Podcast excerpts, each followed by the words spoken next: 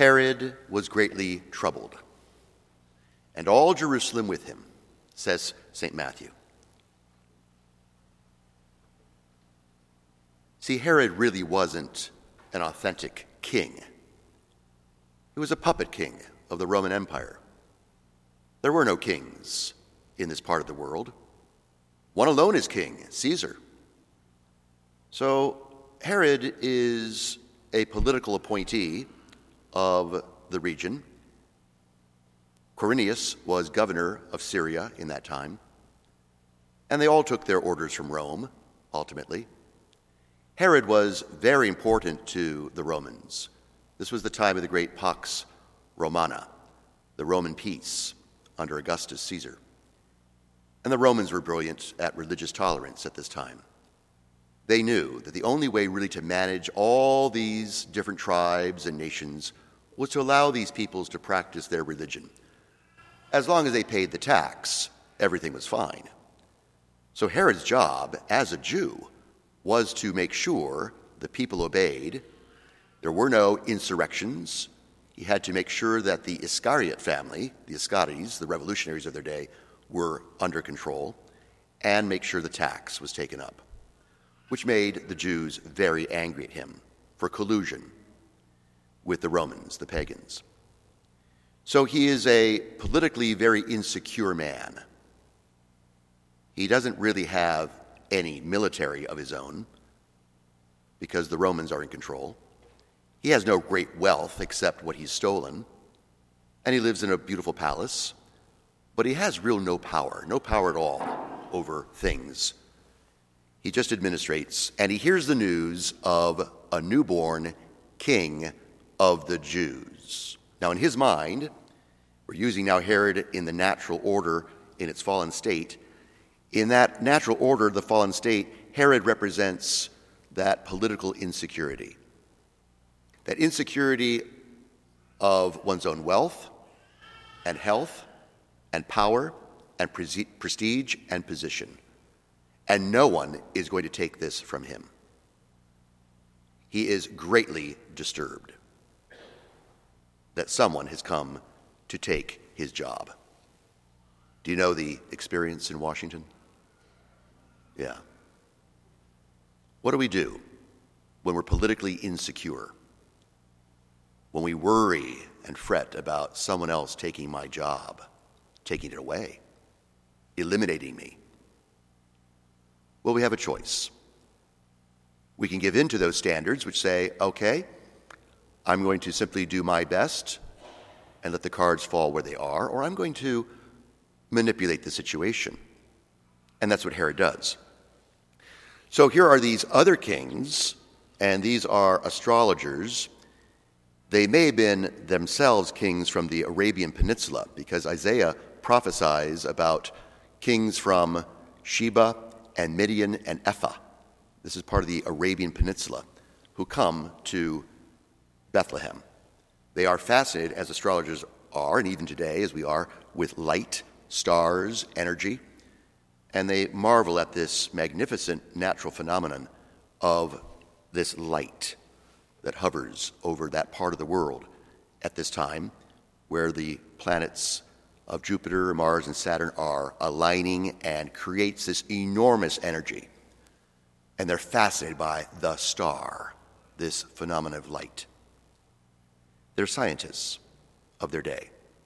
And therefore, they are the wise men those who study the stars, even today, physicists who look at the Hubble telescope and measure the beginnings of light, now down to 10 to the minus 22nd, we are fascinated by light, the stars, the measurement of time past, the measurement of motion.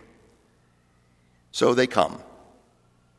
And they are so happy to announce we have heard about this newborn king of the Jews. So, what does Herod do? He manipulates the situation because of his insecurity. And Matthew tells us he calls them together secretly. Let's have a little meeting.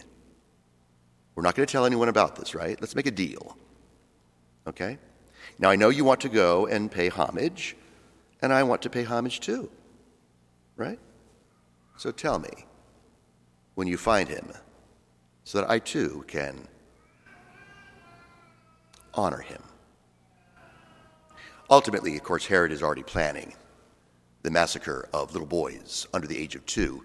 He'll do this over the course of several months, maybe even a year or so, just to ensure that that baby, that king of the Jews, that long awaited prince, is dead. And you know the story Mary and Joseph and the baby flee into Egypt. They go away, they get away from the Middle East, and they go many, many months into exile to escape the murder, the plan, the manipulation. Herod dies, of course, and then Joseph, Mary, and the baby return. Now, this is Herod the Agrippa. Agrippa. This is not Herod the Tetrarch. That's his son. He'll come 30 years later, and you'll read about him on Good Friday. It's all in the family. So King Herod hears this news, and he is greatly troubled. Now, this is because Herod has the estimation of what a king should be. A king should have tremendous worldly power. It should be manifest with money, economy, military, royal courts, palaces, and a lot of slaves, a lot of workers. And you're in charge. That's how we estimate a king power, the power of the world. No, the wise men, on the other hand, understand kingship differently. They're fascinated by the star, but when they arrive, they see something quite different. They don't see a king or a prince in a palace. No, they find a little boy wrapped in rags in a hovel in the most pathetic circumstances of life. There is no royal court. There are some shepherds. Those are poor, ignorant people in their day. This is not in the city, this is outside. So it's in the fields, it's exile, it's outside the walls. This has nothing of the trappings of a king. But they see something. Now I want to reflect on that. The word magi comes from Latin magus, greater. These are great men. These are magi. And think about the English word imagine. Imagine. Magi. These are men who imagine something. We would call that belief. But they're magi because they imagine something, something very different from what the eye sees naturally, but sees now with the gift of faith. And what they see is not the power of the world, they see the power of God. This is quite different now. The long awaited king of the Jews is a baby boy born in a dump. Yes, exactly. God has inverted everything and said, I will be born not according to the world standards, I will be born according to my standards. So, what do they see? Do they see power and glory? Yes, but not the power and glory of the world, not the world of Herod, who could never imagine anything different. That's why Herod is not magus. He's not one of the magi. He can't imagine. He can't believe what he has heard, except a threat. So, this is where we have a choice. If we're truly going to be among the magi, the wise of our time, we're going to discern carefully the standards of the world and its standards of power and glory and fame and power, position and prestige on the one hand, or the true power of God in weakness, vulnerability, trust. I mean, this is the example of Our Lady. This is the example of Joseph. I mean, imagine what the Magi must have seen.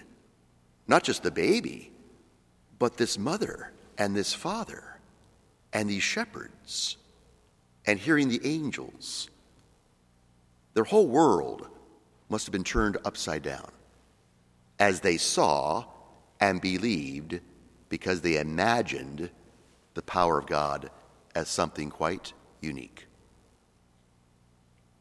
Now, friends, the Magi saw something very special, quite extraordinary. Now, what do you see when you look into the manger? When you look upon him as vulnerable and weak as he must have been, you reflect and you imagine the power of God. And this is the power of God that is manifest in your weakness, in your suffering, in your loneliness, in your heartache.